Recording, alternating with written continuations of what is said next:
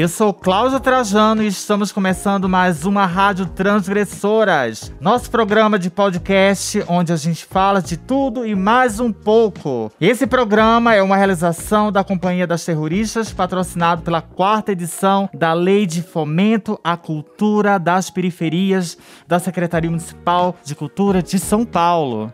Hoje nós vamos conhecer a história da Érica, ela teve idas e vindas no sistema prisional, altos e baixos com sua família, e hoje nós vamos conhecer a história dela. Roda a vinheta!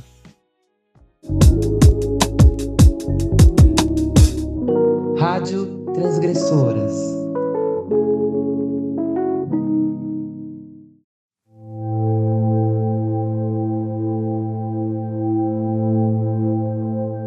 Boa tarde, meu nome é Érica, tenho 28 anos, nascido em Franco da Rocha.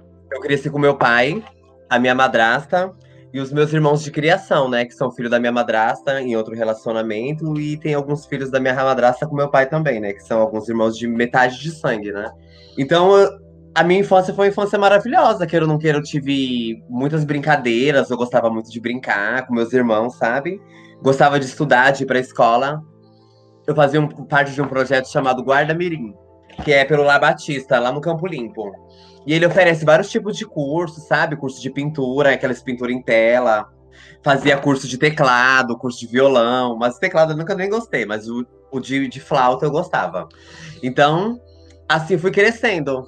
A gente gostava muito de, de brincar muito. E meus dois irmãos menores, que é o Davi e o Israel, né? Que foram os irmãos que eu tive mais ligações na infância. A gente tinha até uma banda, né, de rock, né? que era o X, é, não, era Y, D, que era Israel, Davi e Elivelto, sabe? Meu nome é Elivelto. E a gente era muito ligado um com o outro. Fora os ciúmes, né? Que queira ou não queira, eu, pelo fato de ser um irmão, assim, praticamente o segundo caçula, porque os dois, eles têm a mesma idade, sabe? O Davi e Israel. E eu, pelo fato, assim, de ser o, o caçula antes deles, eu tinha um certo ciúmes, né? Porque acaba perdendo, assim, né? Aquela bajulação. Mas o meu pai também nunca deixou de me bajular, graças a Deus, assim. Ele sempre me paparicou bastante. Acho que essa foi uma das razões também de eu ficar meio rebelde na adolescência. E essa foi a minha infância, assim, né? Aí, sempre estudando, bonitinho, adorava ir pra escola, amava ir pra escola. Tinha um amigo na escola chamado Emerson, meu amigão. A gente estudou junto da primeira à quarta série. Aí quando chegou na quarta série, separaram a gente. Foi onde eu fiquei meio doente. Aí, nisso, foi quando eu comecei a descobrir as coisas, sabe? Que eu realmente não era filho da minha madrasta com meu pai. E fui descobrindo essas ienes coisas, sabe? Fui descobrindo a minha sexualidade, que eu já não. A, a, atração que eu sentia por menino era diferente da que eu sentia por menina, sabe? Eu gostava de ter várias amigas, que eu tinha várias amigas na escola. Mas não era a mesma coisa do que eu sentia pelos meninos, né? Então já era diferente. E aí, com 13 anos de idade, eu acabei me descobrindo mesmo, assim, sabe? Eu mesmo, e fui e resolvi conversar isso com a minha madrasta. Aí minha madrasta meio que entendeu assim e pediu para mim não contar pro meu pai, porque pelo fato do meu pai ser um paraibano chucro, né? Ela ficou meio assim cismada, né? Com medo da reação do meu pai, que realmente, quando ele descobriu, foi uma reação assim inadmissível. Aí acabou que não durou uma semana esse sol com a peneira, né? E aí ele acabou descobrindo tudo. Aí foi quando ele já chegou em mim falou que ia me deserdar como filho, que não queria saber mais de mim. E que a partir do momento que eu quisesse comer algum arroz ou algum tipo de feijão dentro da minha casa, eu ia ter que colocar a comida lá dentro, né? Mas como uma criança de 13 anos vai colocar comida dentro de casa, né? Ele colocou, eu tava, porque na época eu fazia o curso da Espro, né? Primeiro eu fiz um curso do Senac, que era Educação para o Trabalho, e em seguida já fui encaminhado para o curso da Espro, que se encontrava lá no centro de São Paulo, na Barão da Pitininga, número 270. E nisso, pelo fato de eu fazer o curso da Espro, surgiam umas vagas de menores aprendizes na Associação Comercial de São Paulo. Foi aonde meu pai já como ele era segurança dali, né, trabalhava pela Belfort, ele já tinha uma influência lá dentro, ele conversou com a menina que trabalhava na, era, como é que se diz? Superintendente, né, a doutora Roseli, e ela conseguiu, né, uma vaga para mim lá dentro. Aí com seis meses já eu fui efetivada, comecei a trabalhar de office boy pela Associação Comercial de São Paulo. Aí, meu, aí já comecei a cabular a aula, mas nisso eu já comecei a querer meio que chamar a atenção do meu pai, sabe? Porque meu pai já não se falava mais. Ele vinha até falar comigo, Mas eu não queria mais graça com ele, porque querendo ou não querer, meu pai ele me agrediu fisicamente, sabe? Quando me... ele descobriu que eu era homossexual. E a gente sempre teve uma criação assim de que ninguém, quem apanha na rua apanha em casa, sabe? Então eu meio que guardei isso na minha cabeça, meio rebelde ainda, né, na adolescência. Aí comecei a querer chamar a atenção do meu pai, comecei a faltar no serviço, comecei a faltar na escola, cabular aula para ir assistir cinema no shopping Jardim Sul, para tomar McDonald's, começar a tomar sorvete, essas coisas. Aí foi quando meu pai ajuntou, né, aquela quantidade de falta que eu tinha com a minha opção sexual e levou no conselho tutelar. Aí o conselheiro tutelar, que na época era o conselheiro chamado Mamão, ele foi, abateu lá na porta da minha casa, junto com duas conselheiras tutelar, numa Kombi. Aí ele falou assim para mim: vai ser pro seu bem. Eu falei: você tem certeza que você vai deixar fazer isso comigo? E me levou embora. Aí isso me frustrou bastante, sabe? Aí em seguida, a minha irmã pegou minha guarda, sabe? Mas aí acabou também não dando certo por causa do marido da minha irmã. Porém, passou um, um certo tempo, meu pai se arrependeu do que ele tinha feito e foi pegar minha guarda de volta, né? Foi no juizado de menor, teve uma audiência e ele queria pegar minha guarda de volta. Mas aí eu já tinha conhecido a maldade do mundo, entendeu? Então eu já não queria mais voltar para casa. Aí já não voltei. E isso já tinha meus 16 anos agora, já nessa fase que ele tinha tentado recuperar minha guarda. Mas eu já não queria mais voltar para casa. Foi quando aí eu conheci uma amiga chamada Bruna, que hoje em dia ela é falecida também. E eu fui embora para casa dessa Bruna, porque eu tinha feito uma carta para um namoradinho que eu tinha lá no orfanato, né? E a mãe dela tinha ido visitar ela. E, eu dormia, ela dormia embaixo e eu dormia em cima, na cama de cima, sabe? Fica uma beliche. E nisso eu tô mexendo. Ela, ela foi ler essa carta e ela se admirou, né, com as palavras que estavam escritas na carta, e ela quis me conhecer, e a gente acabou fazendo amizade, eu e a tia Ana, que hoje em dia também a gente é super amigas, eu tenho ela no WhatsApp todo, e a gente fez bastante amizade, eu e ela. Foi da onde eu fui morar pra Ana. Aí nisso, eu e o Gugu, né, que é a Bruna, a gente resolveu alugar uma casa da gente mesmo, mas nessa época a gente tinha 16 anos. A gente resolveu alugar uma casa da gente mesmo, pra gente morar, eu e ela. Entendeu? Ela trabalhava como transista no salão da Rua da Matriz, lá em Santo Amaro, no salão da Fábia, nos status cabeleireiros. E eu já era prostituta. E nisso a gente começou a sair, pra, eu saía pra rua de noite, e ela de dia ia trabalhar, e eu de noite pra rua, de dia ia trabalhar, e assim a gente foi vivendo e mantendo nossa casa, imobiliando a casa, tudo bonitinho. Aí com 17 anos, eu conheci uma amiga minha chamada Sabrina, que hoje em dia se encontra em Portugal, que morava no Jardim Apurá. E nessa época eu não sabia me arrumar direito, sabe? Era aquela coisa meio palhacita. Meu cabelo não era aquele cabelo arrumado, eu não sabia me maquiar direito, era tudo uma palhaçada passava muito glitter em cima do olho, aquela coisa ridícula. E ela foi me ensinando, sabe? E nisso eu acabei reencontrando um ex-companheiro meu, que era o Renato, e a gente foi morar junto. Isso daí eu já tava prestes a fazer 18 anos. E nisso a gente foi morar junto. E aí foi uma amiga minha na minha casa, a Michelle, que os dois praticamente eram amigos também, né? Mas ele via ela normalmente montada. Ele nunca tinha visto ela assim, sem roupa de mulher, sabe? Ele sempre, quando ela ia lá em casa, ela sempre tava bem vestida pra ir pra rua. Então ele normalmente via ela assim. Ele não via ela que nem eu via de dia quando ela ia lá, sabe? Porque ele trabalhava o dia inteiro. Então na hora que ele chegou do serviço, que ele viu um rapaz sentado na, na, na cadeira da minha casa, assim, praticamente na sala, e eu tava fazendo comida na cozinha, né? Mas com as roupas assim, mais vulgares. Aí ele se revoltou e foi e esfaqueou a minha amiga. Aí acabou indo preso.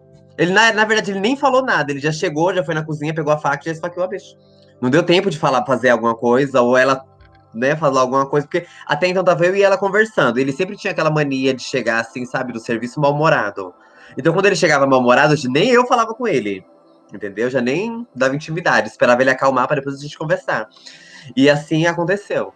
Eu não, não, não, cheguei a ouvir assim na hora, só vi os barulhos. Aí na hora que eu cheguei na sala, a bicha já tava esfaqueada. Aí foi quando eu falei pra ele, tá louco? É a Michelle, tá louco? Tá de palhaçada?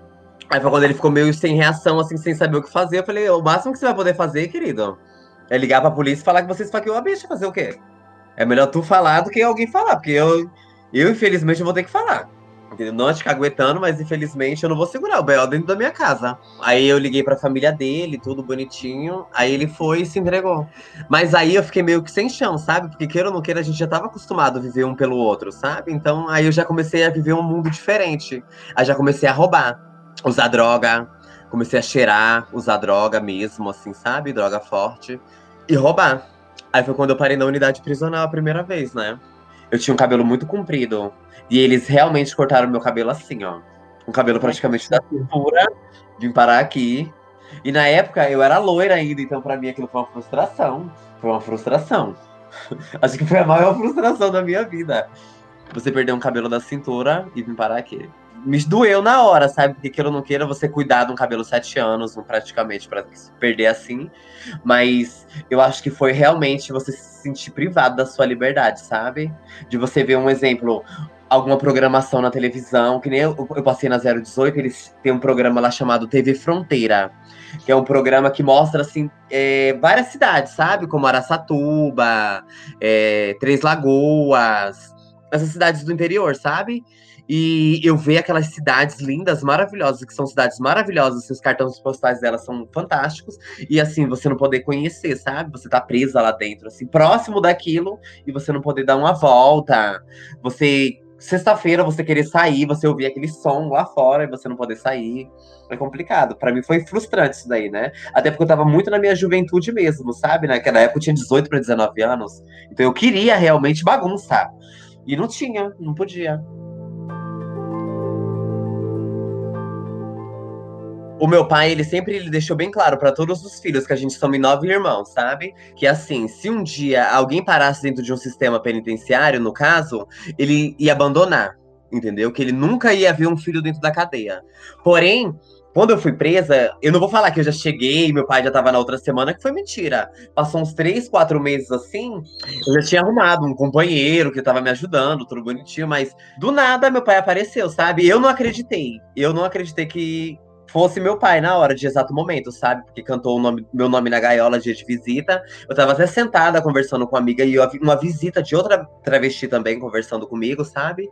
Fui meio falei pra minha amiga assim, eu falei, amiga, de verdade, eu vou deixar você no seu momento com a sua mãe, entendeu? Porque eu acho que esse daí é o momento de vocês, sua mãe deve estar com saudade de ti, faz uma semana já assim, né, que vocês estão longe uma da outra, e eu vou sentar ali fora no puff. Na hora que eu sentei, aí chamou meu nome, eu não acreditei que era eu.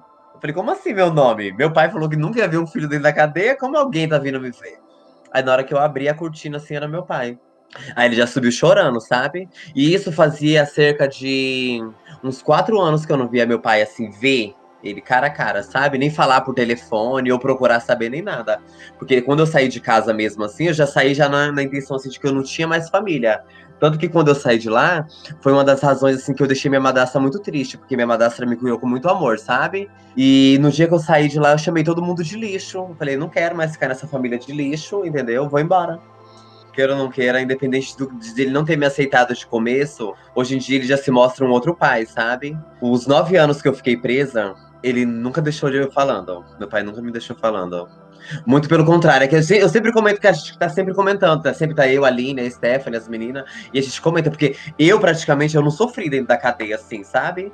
O mesmo sofrimento que as meninas teve, assim, eu não tive esse sofrimento de ter que me prostituir para ter um sabonete, ou de ter que guardar droga para arrumar alguma coisa. Porque graças a Deus o meu pai sempre tava lá, entendeu? Sempre tava. Sempre mandava meu jumbo, entendeu? Então, eu não tive esse mesmo sofrimento. Concordo que eu sofri as mesmas coisas que elas, que queira ou não queira, você ser trancado 4 horas da tarde, você tá privado da sua liberdade, do seu direito de ir e vir, da sua forma de se expressar.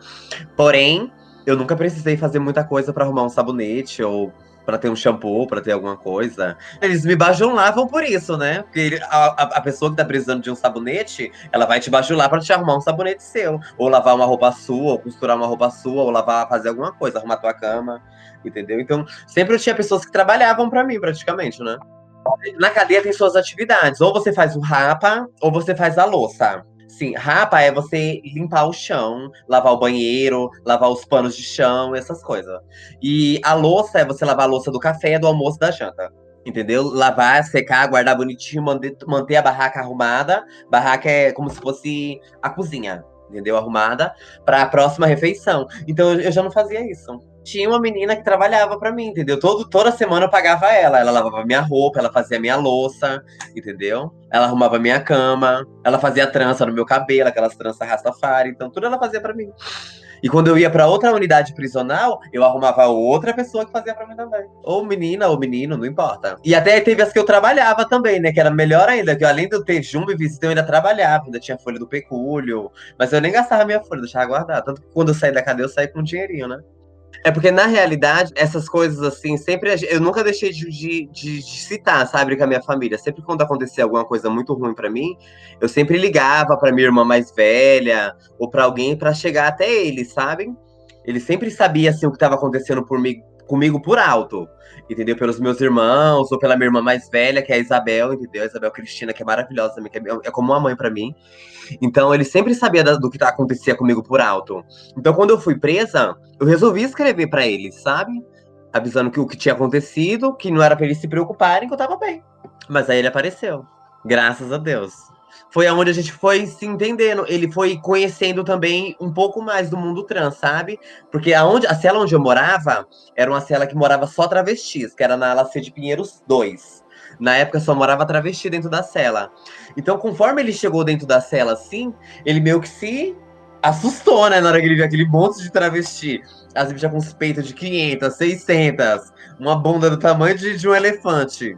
Aí ele olhou assim, ele ficou olhando, olhando, olhando, olhando, e ele começou a tirar as curiosidades dele, sabe? Aí eu comecei a chamar as meninas também para acompanhar a minha visita, para ele saber que ninguém era um bicho de sete cabeças, que travesti não era um monstro, entendeu? E ele começou a criar amizade com as meninas. Quando foi ver, ele tava mandando calcinha pras bichas, é, lápis de olho, todas essas palhaçadas ele mandava pros viados.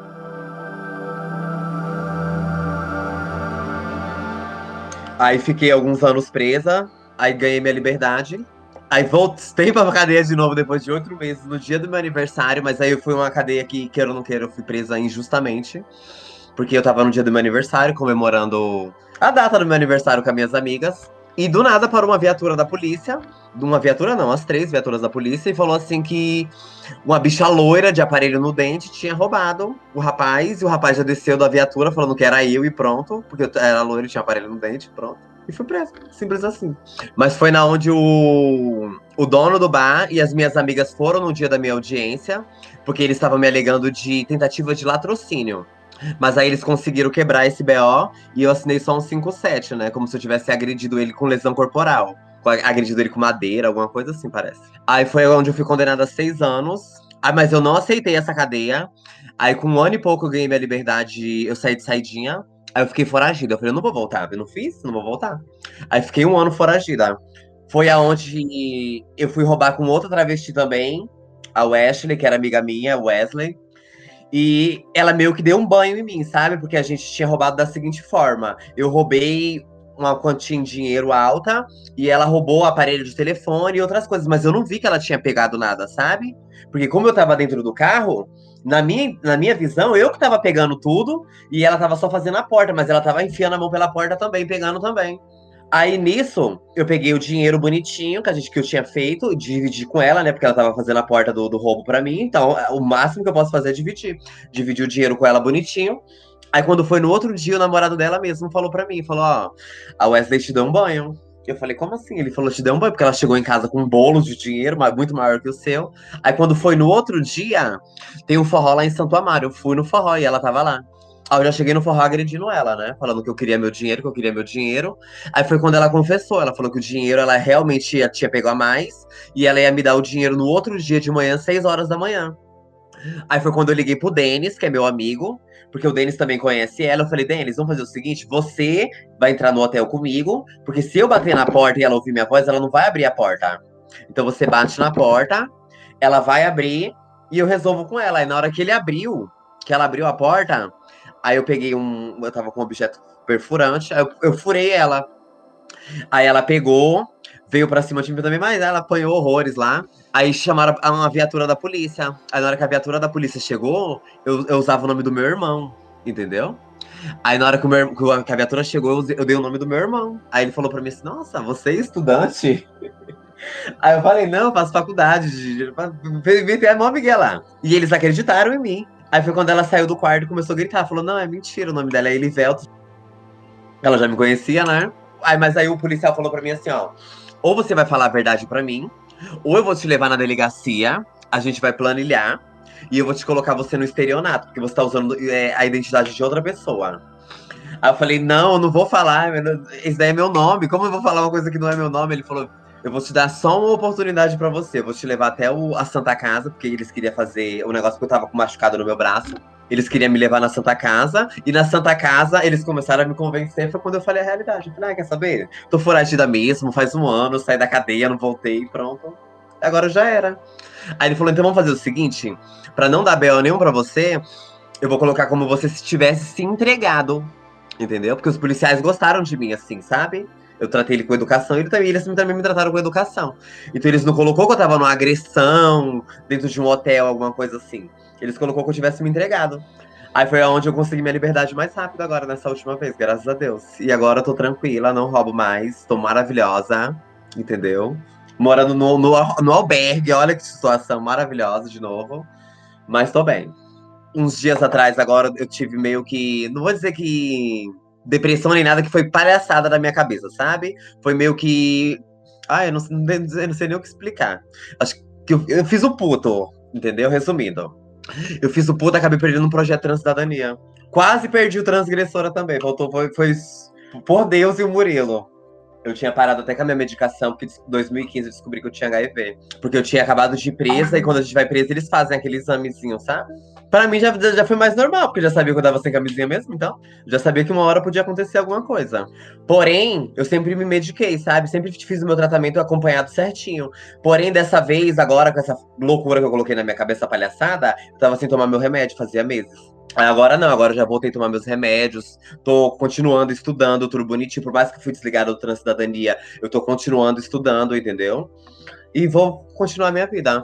Eu faço tratamento pelo SAI, do Campos Elíseos agora, que é aqui perto da Cracolândia mesmo, na, na Júlio Prestes. Eu sempre deixo um dinheirinho guardadinho, porque eu sei que uma hora eu posso ficar doente, eu tenho que ter pelo menos o do, do, o do Dipirona. E, graças a Deus eu também tenho minha família também, entendeu? Mas o que eu mais queria de verdade mesmo era o emprego, sabia? E eu vou conseguir. Para isso eu tô terminando os meus estudos, eu vou terminar os meus estudos, nem que seja de gari, eu vou trabalhar na minha vida, porque eu quero um emprego.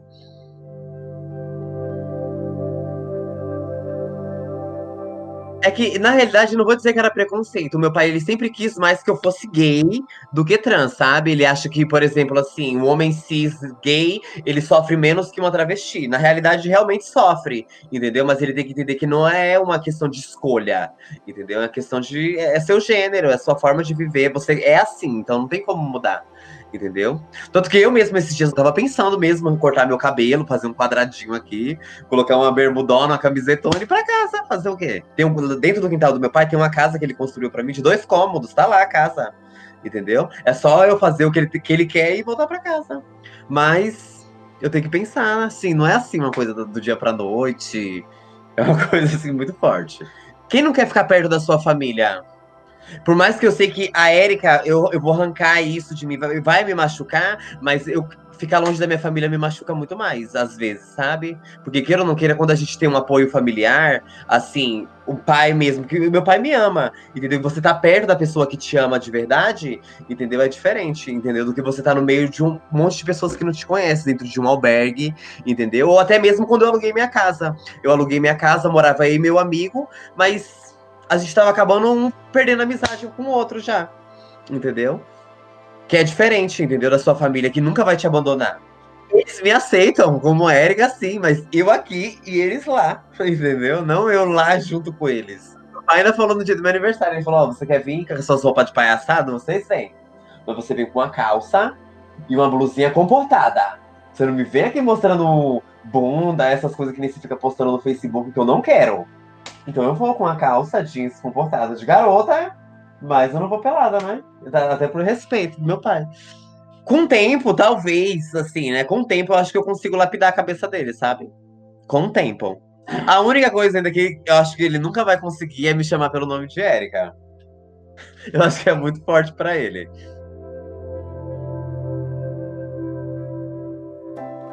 Elivelto, eu acho que é um nome muito forte, sabe? É um nome de homem muito forte.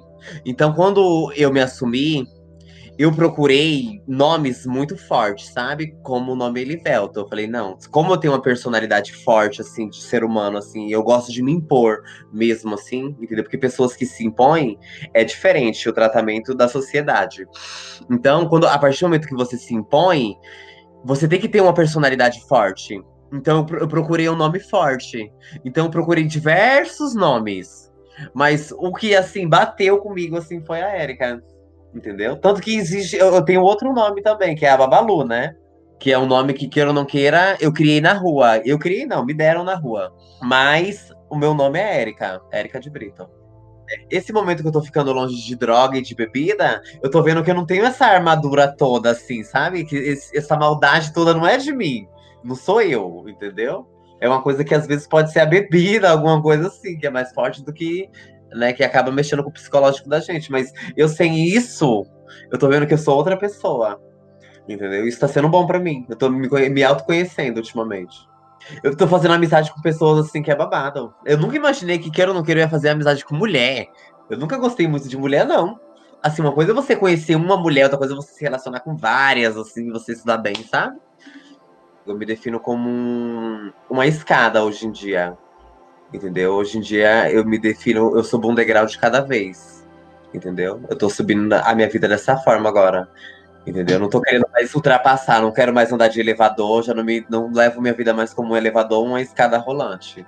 Eu já levo como uma escada mesmo. Você tem que subir degrau por degrau até chegar lá em cima. Se der cansaço, você para um pouquinho, senta, depois continua subindo, mas vai chegar até o fim.